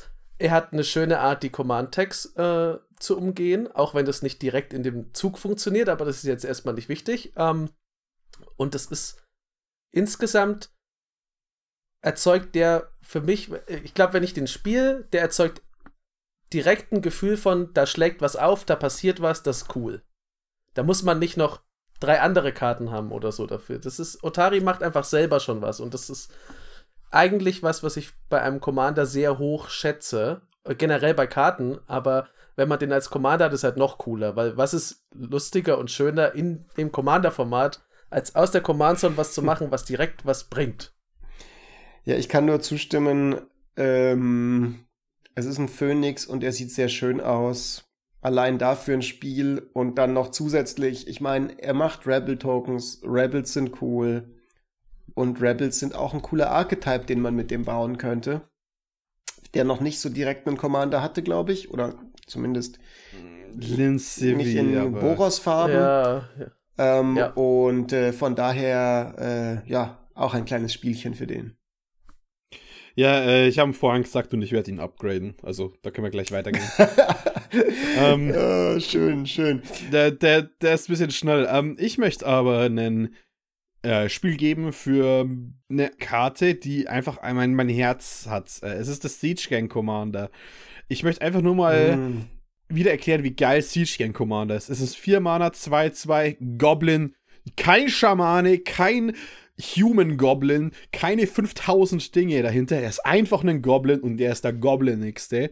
Denn er kommt mit drei anderen Goblins rein und für eins und ein äh, eins rot und man darf einen Goblin sacrificen, inklusive ihn selbst, kann man zwei Schaden ja. an any Target machen. Und Siege Gang Commander sind vier Bodies, mit denen er reinkommt, die dann immer diese Threat of Activation hat. Diese zwei Schaden wirken nicht viel, aber ich habe ja vorhin gesagt, Ot Otari kannst du mit vier Mana zurückholen. Lass dir vier Mana offen und dann habt zwei Mana offen, weil diese vier Schaden, die er macht, indem er zwei Goblins opfert, die sind so ein Threat, aus dem man so viel Dinge rausholen kann. Und ich liebe ja. Siege Gang Commander. Ich sehe so wenig Leute, die den spielen und er overperformt jedes Mal. Ja. Er ist der, der ist die Definition von einem Overperformer. Der ist top. Das, der ist ja auch ein Commander-Klassiker. Allein deswegen kriegt er schon äh, ein Spiel. Und alles, was du gesagt hast, Freddy, ähm, plus, ja, nichts plus. Du hast eigentlich schon alles gesagt, plus das ist halt ein cooler ja. Goblin. Goblin, Goblin. Und er hat, äh, er hat ein Trebuchet und ein Katapult im Hintergrund. Äh, das heißt, er beantwortet zwar nicht die Frage, ob Trebuchets oder Katapulte besser sind, aber er äh, zumindest stellt das. Nein, nein, seine, er beantwortet die Frage, ob Trebuchets oder Katapulte besser sind. Seine Antwort ist einfach ja. Beide. ja. ja. ähm, ich steht dem auch ein Spiel. Ich habe den, glaube ich, eine Weile lang in meinem Pramikon-Deck gehabt ähm, und es ist eine absolute Nostalgiekarte. Äh, ja, dem kann ich nicht viel hinzufügen. Ich habe eine Karte und das ist ein bisschen komisch. Ich will über sie reden, ich weiß allerdings nicht, ob ich ihr ein Spiel oder ein Exil geben möchte. Ich tendiere äh, zum Exil einfach, damit wir ein bisschen Varianz haben. Es handelt sich um Gold Wardens Gambit. eine Hexerei für sechs Mana und zwei rote, also richtig viel. Aber Achtung, sie hat Affinity for Equipment, also schon mal cool. Sie wird viel, viel billiger für dein Equipment. Sie ist also eine gute Karte für Equipment-Decks, möchte man meinen. Aber was sie macht, ist fünf rote 2-2 Rebel Creature Tokens, die bis zum Ende des Zuges Haste kriegen und jeden dieser Tokens darfst du mit einer Ausrüstung ähm, equippen, die du kontrollierst. Das heißt, im Idealfall hast du fünf Ausrüstungen rumliegen, castest Gold Wardens Gambit für drei Mana und gehst äh, direkt äh, Gesichter kloppen. Und mein erster Impuls bei der Karte ist, ja, irgendwie cool mit Affinity for Equipment und so. Und ich sehe schon so ein bisschen den Point von der Karte, dass sie halt lustig ist, vor allem wenn es gerade ein Board-Vibe gab. Das ist ja immer so das Problem für Equipment-Decks, dass du dann erst wieder vielleicht deinen Commander spielen musst und dann musst du den wieder mit allem Möglichen ausrüsten und das kostet halt ewig viel Mana und Zeit, bis du wieder zurück im Spiel, ins Spiel kommen kannst. Aber gleichzeitig frage ich mich bei der Karte so ein bisschen, irgendwas in mir sträubt sich. Wir haben ja schon mal drüber geredet letzte Woche ähm, diese Go-Wide-Equipment-Strategie, vielleicht check ich die einfach nicht. Also vielleicht ist Gold Wardens Gambit voll das Masterplay und voll gut und es ist sicherlich gut als Backup-Plan für einen Board-Wipe, aber so die grundlegende Idee, dass ich sage, ich will jetzt mein Equipment auf möglichst viele Sachen aufteilen und eins davon hat dann Hexproof, das andere hat Indestructible, das dritte kriegt plus drei plus null und Trampeln und Lifelink und so weiter das will ich halt eigentlich nicht. Ich will eigentlich auf einer Sache alles haben, die dann halt wirklich schwer zu removen ist. Und deswegen check ich Gold Wardens Gambit nicht so ganz und gebe ihr ein Exil. Ich check Gold Wardens ja. Gambit allgemein nicht in den Deck, weil ich bin eigentlich Tokens. und der Grund, weswegen das Deck mit Vormerodin ja funktioniert, ist, weil das ja Tokens macht. Und der Payoff von der Karte kommt dann, wenn ich eh schon gewinne. Also, das ist tatsächlich was für Decks, die viel mit Artefakten synergieren, die. Also, eigentlich ist es für ein ganz anderes Equipment-Deck gedacht. Eins ist zum Beispiel Bludgeon Brawl spielt, äh, wo alle Artefakte zu Equipments werden. Hm. Und du ja. dann äh, einfach Bludgeon Brawl spielst und kannst das Zeug equippen, wie du möchtest. Weil dann ist es ein 2 Mana, du machst einen Haufen Bodies und equippst wie blöd rum. Äh, Bludgeon Brawl für Leute, die das nicht wissen, saugeile Karte und hat den besten deutschen Namen überhaupt, denn es ist Schlägerei mit Knüppeln.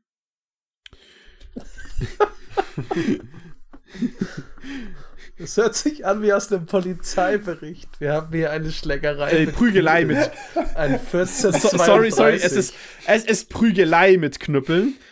Ähm, okay. Es ist eine Drei-Mana-Verzauberung. Jedes Artefakt, das weder eine Ausrüstung noch eine Kreatur ist, ist eine Ausrüstung mit Ausrüsten X und die ausgerüstete Kreatur erhält plus X plus 0, wobei X die umgewandelten Mana-Kosten des Artefakts sind. So, du machst, äh, du machst mit Prügelei, mit Knüppeln all deine Mana-Rocks zu äh, zu Equipments, tappst die Mana Rocks, haust hinterher dein Gambit rein, equipst es, hast einen Haufen Kreaturen. Das funktioniert mit den Shorkadin Außenset.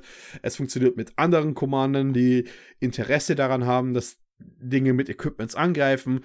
In diesem Set in diesem Deck macht es eigentlich nichts ja. wirklich, weil du, weil das Equipment-Theme ist so dünn im Ganzen, im Großen und ja. Ganzen, dass äh, ja, das ist irgendwie sehr komisch ist. Ich habe gerade mal geguckt, wenn ich mich nicht irre. Erstmal ganz kurz, ähm, Prügelei mit Knüppeln klingt auch ein bisschen so, wie wenn es auf einer Speisekarte in einer Gruhlkneipe stehen könnte. So, was hätten Sie gerne? Ich hätte gerne die Prügelei. ja. Mit oder ohne Knüppeln? Mit Knüppeln, bitte. ähm, und zwar eine Runde genau, für alle. Aufs Haus. Äh, aufs Maul, äh, aufs Haus. Ähm, äh, wenn ich mich nicht irre, sind in dem ganzen Deck nur sechs Equipments. Das heißt, um wirklich Gold Wardens Gambit in dem Deck perfekt nutzen zu können, musst du 90% deiner Equipments ziehen oder 80% deiner Equipments ziehen. Was irgendwie so okay, ja, kann passieren, aber kann halt auch sein, dass es nicht passiert. Also, ich gebe dem jetzt auch ein Exil, weil selbst in dem Szenario, das Freddy entworfen hat, muss man schon durch sehr, muss man über sehr viele Stöckchen springen, damit man dann sagen kann, haha, Gold Wardens Gambit. Und dann hat man die Sache auch so schon im Griff. Äh, weiß ich nicht. Also ich kann, ich, mir geht's ähnlich wie, wie dir. Ich kann mit der Karte nicht so richtig viel anfangen. Sie würde noch ein bisschen mehr einleuchten, wenn du sowas hast wie den Stonehaven-Outfitter, der dann auch sagt, immer wenn eine equipte Kreatur, die du kontrollierst, stirbt, ziehst du eine Karte, weil dann hättest du halt wieder fünf Karten, die du ziehen kannst, wenn du die in den Kampf schickst. Ah, aber auch da, man muss halt immer irgendwie sehr viel machen, finde ich, äh, damit Gold Wardens Gambit funktioniert. Ja. Also da muss drumherum wirklich alles Wobei stimmen. Ich, äh, beim drüber nachdenken, ich glaube, die Karte hat einen, auf jeden Fall einen Anwendungsbereich, nur halt auf gar keinen Fall in dem Deck, so wie es in der Box kommt, weil das ist halt einfach ja. kein Equipment-Deck. Äh, und der Anwendungsbereich dieser Karte ist halt wirklich, du spielst deinen dezidierten Equipment Commander. Wir wissen, alle Equipment Decks sind sehr gut darin, Leuten ganz schnell richtig viel Commander Schaden einzuschenken. Und Commander Schaden bedeutet auch normaler Schaden. Und es ist sicherlich schon ein paar Mal vorgekommen, dass Leute sich nicht mehr anders zu helfen wussten, als halt ihr Farewell oder ihren Super Board Wipe, der halt irgendwie alle Kreaturen ins Exil schickt, zu zünden, einfach nur um sich vor deinem aufgepimpten Ultra Commander zu retten. Und dann kann es halt einfach eine totale Überraschung sein. Der Gegner oder die Gegnerin hat sich mit 15 Leben gerade so ins Trockene gerettet, hat den Board gewiped hm. und denkt hat jetzt, dass sie ein bisschen äh, Verschnaufpause hat, weil du musst jetzt deinen Typen erstmal für acht Mana wieder spielen und dann ewig wieder ausrüsten und dann kommt es Haste und dann reicht es genau auf die 15 Schaden. Da sehe ich die Karte, aber das ist halt schon eher nischig in diesen Decks und nicht in dem Deck, über das wir reden. Was ist das Deck, über das wir reden? Was macht es? Das Deck, äh, über was wir reden, ist ganz einfach. Du baust dir viele Tokens auf, spielst in dem Fall viel zu teure Karten, die Tokens produzieren, statt effektive. Und ähm, verlierst deswegen. Nein, sei mal nicht also, so negativ. das ist halt ein bisschen wahr. Ist schon Gefahr, also die Gefahr besteht. Die, die, die, CMC dieses Decks ist ein bisschen höher, als man möchte, weil man auch X-Zauber hat. Äh, es gibt sehr viele Ramp-Artefakte und Ramp-Dinge drin und Big Red ist ein starkes Deck, aber da fehlen uns zum Beispiel die Rituale, die Big Red sehr stark machen. Und ich glaube, das Erste, woran man auf jeden Fall machen muss, äh, schrauben müsste, ist die Effizienz. Und ich würde eben äh, um Otari bauen. Wir wollen den Enabler haben. Wir wollen die, wir, wir stecken die Payoffs in Stack dafür. Und äh, Otari hat ein paar sehr coole Ideen, in die ich gehen möchte. Und natürlich gehe ich Goblins. Deswegen habe ich Siege Gang Commander erwähnt. Die erste Karte, die ich reinpacken äh, würde, ist Krenko, Tin Street Kingpin oder Zinnstraßenboss. Ich habe hier ähm, diesen Commander, der Rebel Tokens macht. Und natürlich gehe ich Goblins.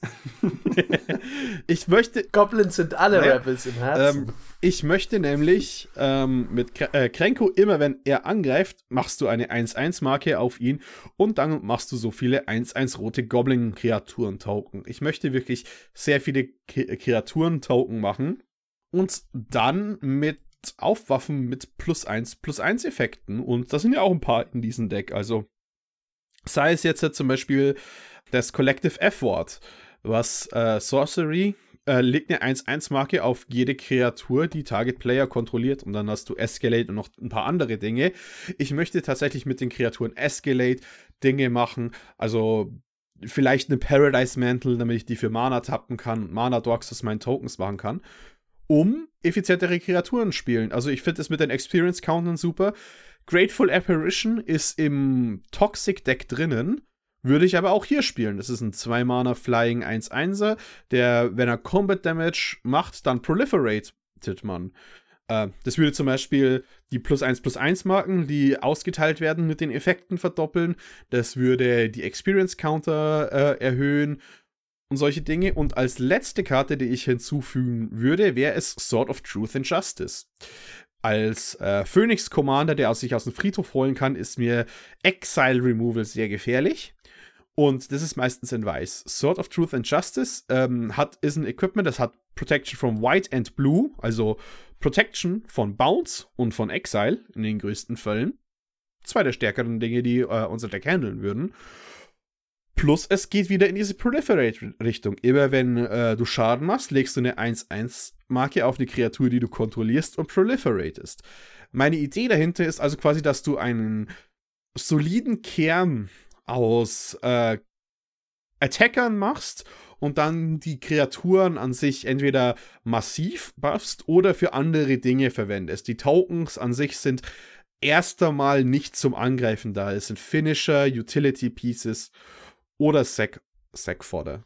Je nachdem, äh, wie man gehen möchte. Und tatsächlich dreht sich bei mir das Deck um 1-1-Marken, Proliferate und Angriff mit ein paar effektiven Kreaturen. Cool. Also auch, äh, auch eine eher eine Go-Wide-Strategie dann aber auch mit den Tokens, oder?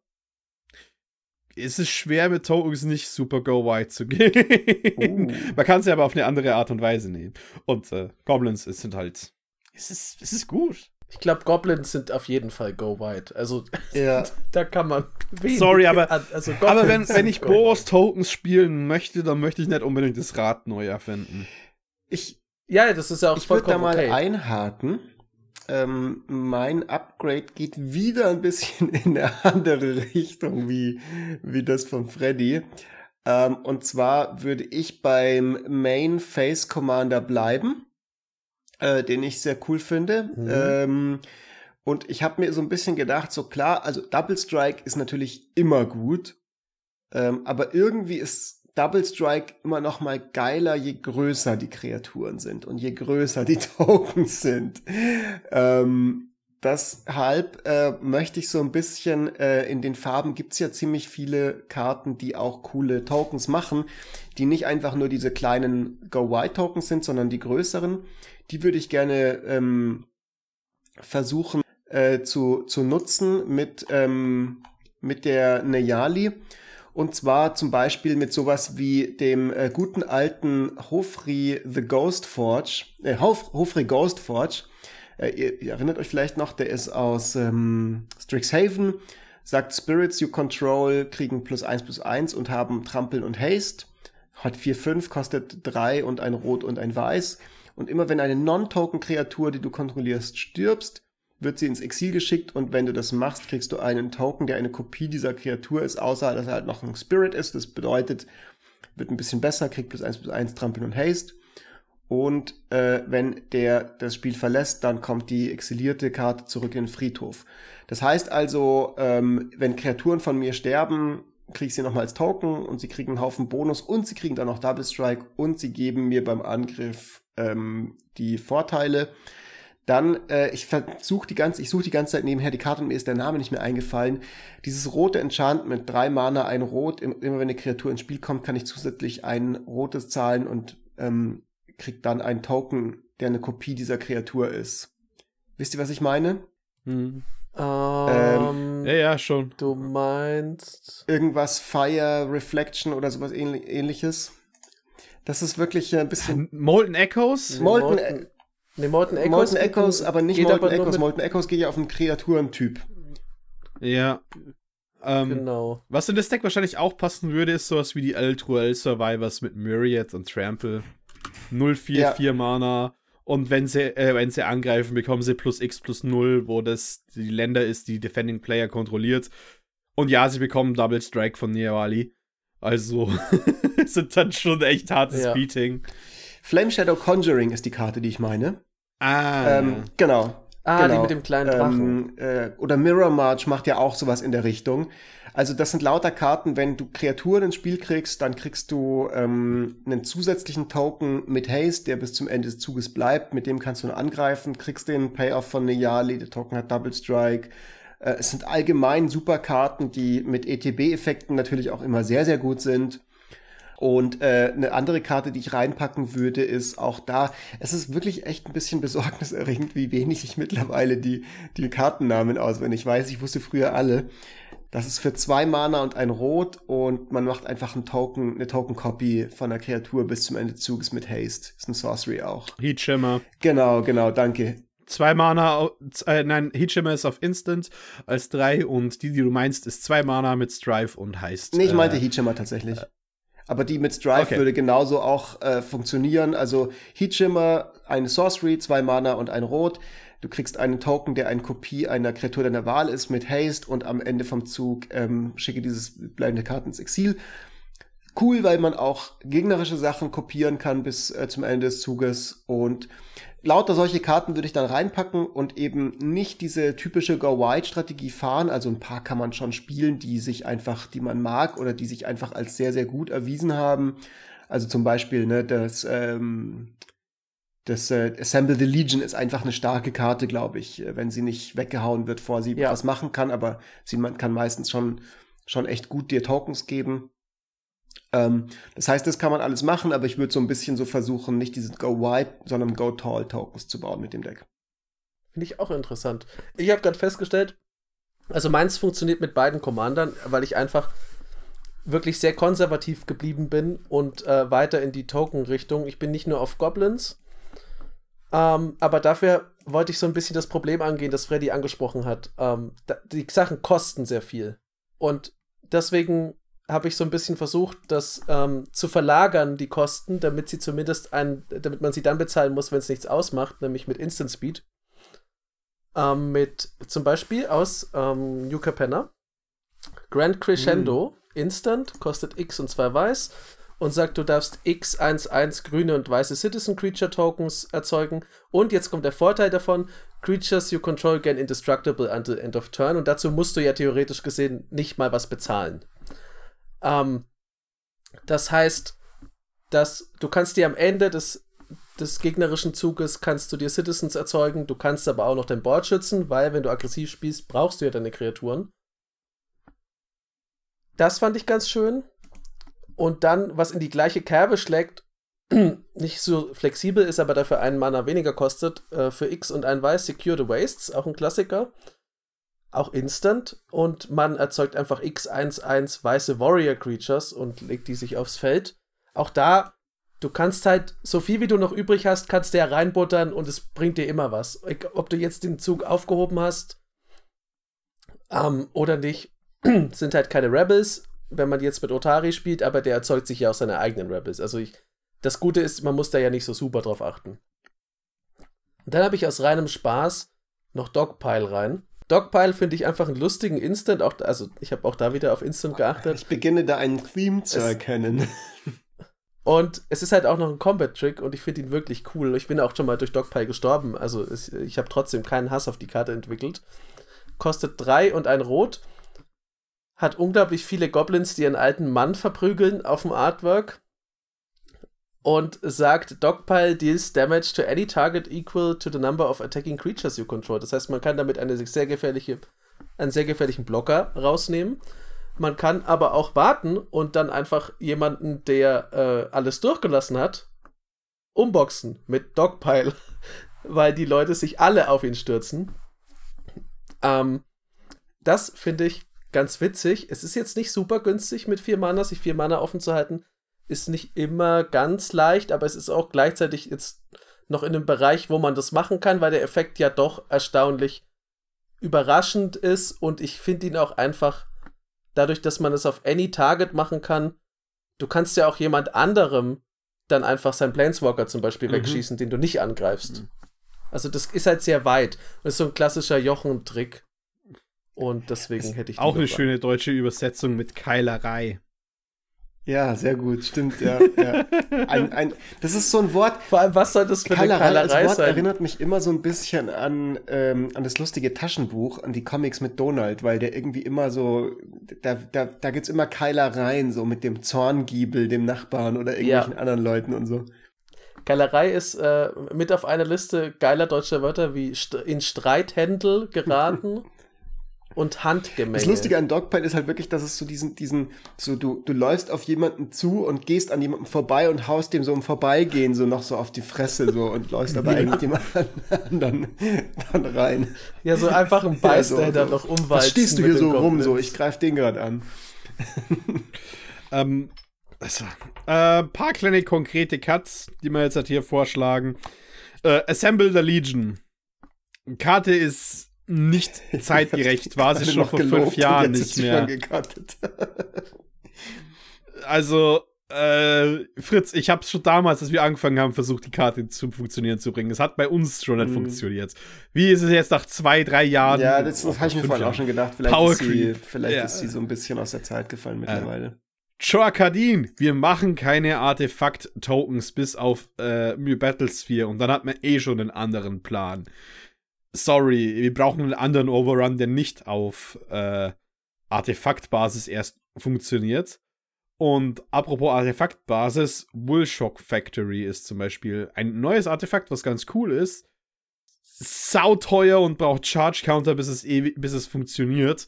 Äh, es ist ein Mana Rock, der immer ein Rot und ein Charge Counter macht und dafür drei Mana tappen, kannst du es opfern, um einen Golem ma zu machen, der mit Charge Countern größer wird es ist so ineffizient äh, dafür, Spiel, äh, zahlen Mana mehr und hab einen 4 Mana Rock wie Hedron Archive, der 2 Mana macht, damit du die teuren Karten ja. bezahlen kannst. äh, das sind zum Beispiel, das sind die Cuts, die konkret von mir da jetzt erstmal da sind. Und dann natürlich noch Hordling Outburst, weil was? Ich bin jetzt mal gemein und ich, ich cut jetzt auch einen Klassiker, einen richtigen weißen Commander-Klassiker, nämlich den Mentor of the Meek. Ich glaube, äh, es gibt jetzt den Welcoming Vampire der ist einfach besser. Da muss man nichts bezahlen. Es funktioniert mit fast allen Tokens, die man da macht, weil die alle klein sind. Also der zieht einem auch Karten, wenn man äh, eine Kreatur mit Stärke 2 oder weniger kriegt. Nur einmal pro Zug, aber das ist, es auch, ist auch okay. Ähm, also du kannst den Mentor of the Meek zwar auch öfter bezahlen, aber du musst halt dafür Kohle ausgeben. Das möchte ich eigentlich nicht. Was ich auch noch also ich finde, Chorkadin zum Beispiel hätte ich jetzt tatsächlich drin gelassen, weil man hat ja immerhin, im ganzen Deck sind 18 Artefakte. Die Wahrscheinlichkeit, dass er, dass er online geht, ist relativ hoch. Ich verstehe aber, wenn man den nicht unbedingt da drin haben will.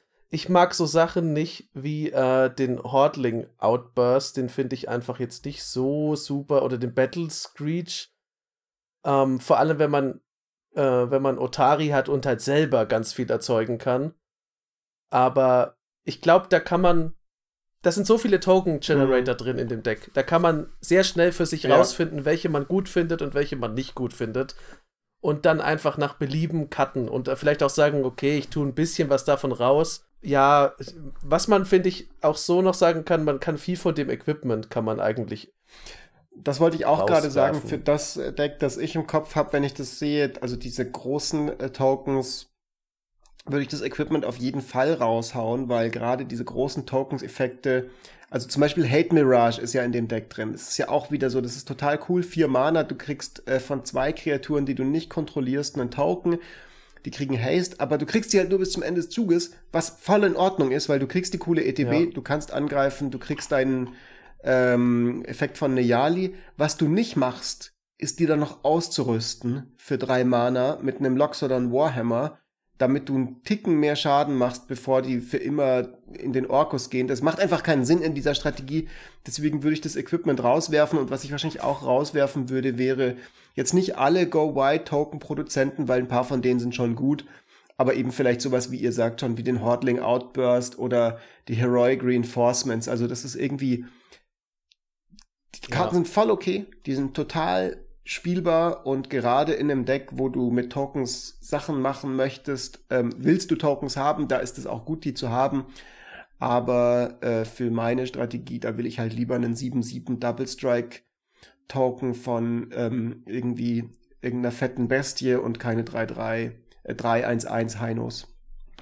Ja, also das, weil, weil Freddy doch gesagt hat, dass über Assemble the Legion ist die Zeit drüber gegangen. Das Equipment-Paket, das da drin ist, fühlt sich auch ein bisschen mhm. an, als ob die Zeit drüber gegangen ist. Weil das ist halt ein Equipment-Paket, das gab es schon damals äh, in das dem. so alt wie Commander äh, selbst. In dem, wie heißt es, Feline, ja. Feline Ferocity Set zum Beispiel, war das ja. alles auch schon mit drin. Äh, so halt nebenher. Und genauso unfokussiert war es da auch. Und nee, das ist jetzt auch, auch Fun und so. Und das ist ja das Coole. Ich meine, wenn man das jetzt Deck, das Deck kauft und es ist euer erstes Precon und ihr stellt fest, hey geil, das mit dem Equipment macht mega Bock. Ich habe voll Bock in die Equipment-Richtung zu gehen. Dann kann man das ja machen. Man kann das ja entsprechend ausbauen. Und dann hat man das mal mitbekommen. Das finde ich auch ganz schön, dass Precons da manchmal vielleicht so verschiedene Aspekte abdecken. Und ähm, das wäre natürlich jetzt auch ein bisschen so die Sache für unser Schlusswort. Ich glaube, wir sind jetzt durch mit der Besprechung der Decks, sind allerdings auch schon bei 1,20. Mhm. Also Freddy, ich weiß gar nicht, wie viel Zeit wir noch übrig haben für diese kleine Meta-Diskussion. Ich noch sagen. Vielleicht vertagen wir die auf ein andermal. Ja. Und hm. machen eine eigene Folge Es gibt draus. noch was, apropos eigene Folge. Ich habe jetzt mal eine konkrete, eine konkrete Frage an die Leute da draußen. Wärt ihr interessiert daran, dass wir vielleicht mal ein konkretes Boros Equipment Breakdown machen? Spezifisch Boros und nicht allgemein. Ähm, das wäre meine erste Frage. Und das zweite ist, ich habe euch ja schon gefragt, weil ich möchte das unbedingt jetzt noch machen. Was sind für euch Precons wert? Weswegen würdet ihr Precons kaufen? Und das habe ich euch äh, auch gefragt und es gab ja sehr viele verschiedene Meinungen. Ich wollte nur kurz mal meinen Standpunkt machen, wenn ich Dinge evaluiere. Es dauert jetzt auch nicht lang. Ich bin jemand, für mich hat ein Precon Wert, indem es mir Zeit spart. Ich kann aus 40 Euro bessere Decks bauen, weil ich bin Freddy. Ich habe große Knowledge, ich habe Leute, die mir helfen, ich kann auch fragen. Ich habe ich habe, wenn ich die Zeit reinstecken möchte, tatsächlich ein Deck zu bauen, jegliche Ressourcen, die ich auch in ein Budget mach, machbar machen können. Weswegen würde ich aber 40 Euro für ein Deck ausgeben? Indem die Basis einfach so gut ist, dass ich es mit den Dingen upgraden kann, die ich daheim habe, damit ich spielen kann mit äh, mit dem, was ich, was ich habe, wo ich mir nicht so viel Gedanken machen kann, wo ich einfach meinen Spaß haben kann. Und das ist genau das, wo diese zwei Decks für mich persönlich fehlschlagen. Wenn ich das Absan-Deck, so gern ich XL baue und die meine Karten nicht cool finde, wenn ich mir das Deck kaufe, muss ich, mich für, muss ich mich entscheiden und ich muss auf Card Market gehen und Singles bestellen und eine Liste bauen und Dinge so sehr verändern, dass es in die Richtung passt, wo ich möchte. Es gleiche eben mit den Boros Artif äh, mit den Boros Decks. Es ist wieder so ein Split Deck, das offen ist, wo ich mir halt einfach keine Zeit spare und äh, ich möchte halt nicht immer für jedes Deck einen Haufen Zeit. Ja, also ich meine, also für mich ich glaube, das ist mal gut für eine eigene Folge, da nochmal so tiefer reinzugehen. Ich sehe schon den Punkt, den du machst. Ähm, ich glaube, man sollte einfach nicht vergessen, Precons sind letztendlich in erster Linie für Leute, die einfach frisch in Format kommen, keine große eigene Sammlung haben und Lust haben, was zu kaufen, mit dem sie direkt losgehen, äh, loslegen können. Und da, glaube ich, ist Wizard, Wizards immer besser drin geworden, das zu erfüllen. Und ähm, das sehe ich auch bei diesen Decks gegeben. Also von meiner Seite aus würde ich diese Decks jetzt sicherlich niemandem vom Kauf abraten. Im Gegenteil, mir kommen die nach äh, wunderbaren Einsteigerprodukten vor, weil eben genau auch sie sich in verschiedene Richtungen weiterentwickeln lassen, wie man ja ganz gut gesehen hat heute an unseren ganzen Ideen. Aber genau das ist ja das Interessante. Du siehst ja als Einsteigerprodukte, ich nicht genau. unbedingt. Allerdings ähm, bei 1,23 müssen wir das, glaube ich, ein andermal ausdiskutieren. Eine Sache habe ich aber noch, das sollten wir vielleicht auch dazu sagen, weil es gibt ja Leute, die schauen sich das immer an und das, äh, die schauen sich das an und unter anderem als äh, so ein bisschen Kaufberatung. Also, wenn ihr ein Equipment-Deck wollt, es gibt das Hitze des Gefechtsboros-Deck, das ist wirklich auf Equipment ausgelegt. Weil macht nicht den Fehler und denkt, das wäre jetzt ein Equipment-Deck, weil da auch Equipment drin ist, in dem Fall bei Rebellion Rising. Wenn ihr das schon wisst, ihr wollt ein Equipment-Deck, dann gibt es andere Optionen. Genau. Also, wenn ihr euch da ein bisschen Gedanken macht dazu, weil, also Rebellion Rising ist wirklich vieles, aber es ist halt kein Equipment-Deck. Ähm, sondern ein, ein, es ist, ich finde es ein interessantes Token-Deck. Also, das, wenn man da, in der, da mal reinkommen will, in eine Farbe, die jetzt nicht unbedingt immer Tokens macht, aber gut kann. Ähm, ja. Aber ja, haltet da mal nach Hitze des Gefechts sonst Ausschau. Das wäre dann. Eine Sache, die wir heute nicht äh, haben, weil wir so tief in die einzelnen Kartendiskussionen wieder gegangen sind, ist eine Karte der Woche. Die gibt's allerdings wieder nächste Woche. Nächste Woche gibt's wieder eine neue Folge. Und was ihr mal machen könnt, wenn ihr da draußen seid und weder auf Twitter seid, noch Lust habt, auf Discord zu kommen und die ganze übliche Sache, die wir am Ende der Folge immer sagen, euch einfach nur nervt, dann könnt ihr uns das trotzdem sagen. Und zwar könnt ihr uns eine E-Mail schreiben an Commander Kompass zusammengeschrieben at gmail.com. Äh, diese E-Mail-Adresse haben wir schon seit ganz langer Zeit, aber irgendwie benutzen wir sie kaum. Ähm, das heißt, wenn ihr mal schreibt, kann sein, dass es ein bisschen dauert, bis wir das äh, beantworten. Wir lesen es aber auf jeden Fall und wir freuen uns extrem über Feedback, vor allem, vor allem von Leuten, die sich vielleicht sonst nicht so sehr auf Social Media rumtreiben und äh, uns trotzdem aber einfach mal irgendwie ihre Meinung geigen wollen oder mal sagen wollen, hey, macht mal irgendwie doch mal was dazu und dazu. Also wünscht euch gerne Themen, äh, macht uns Vorschläge. Ihr dürft auch gerne konstruktive Kritik äh, uns schicken an commanderkompass@gmail.com und alle anderen Spotify und Apple Podcast Pros. Ihr kennt das Game. Shoutouts gibt's für Bewertungen auf Apple Podcasts und wenn ihr uns auch auf äh, Spotify zwischen 0 und 5 Sternen dalassen wollt, dann sind wir auch da sehr, sehr dankbar. Und ich glaube, in diesem Sinne war das mal wieder eine runde Geschichte. Und äh, zumindest mir hat es viel Spaß gemacht. Ich hoffe euch auch. Alles klar. Servus. Ciao. Macht's gut, habt noch eine schöne Woche.